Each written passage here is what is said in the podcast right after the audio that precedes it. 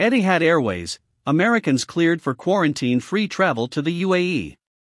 United States had been added to the UAE's green list, allowing leisure and business travelers from the US to visit the capital of the United Arab Emirates without having to quarantine.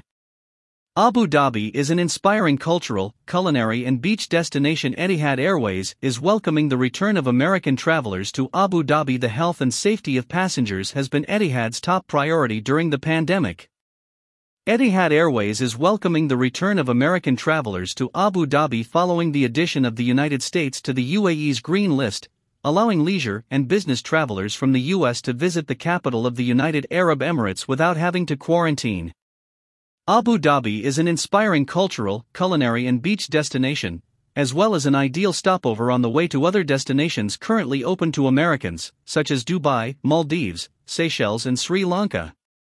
Many important milestones in the fight against COVID 19, both in the US and in Abu Dhabi, have brought us to this momentous day, said Vincent Frascogna, Vice President Americas, Etihad Airways. Etihad and Abu Dhabi have been at the forefront of mitigating the spread of the virus with robust hygiene and vaccination programs, and we are thrilled to welcome Americans once again. The health and safety of passengers has been Etihad's top priority during the pandemic, and will continue to be as more destinations reopen to international travelers. The Etihad Wellness Program has been recognized as an industry leading effort to combat the spread of COVID 19, and in February, Etihad became the first airline in the world with 100% of its pilots and cabin crew on board vaccinated.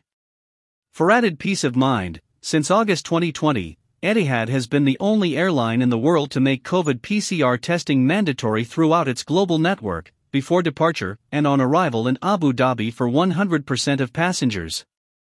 Recently, Etihad partnered with the International Air Transport Association to launch the IATA Travel Pass for Etihad guests.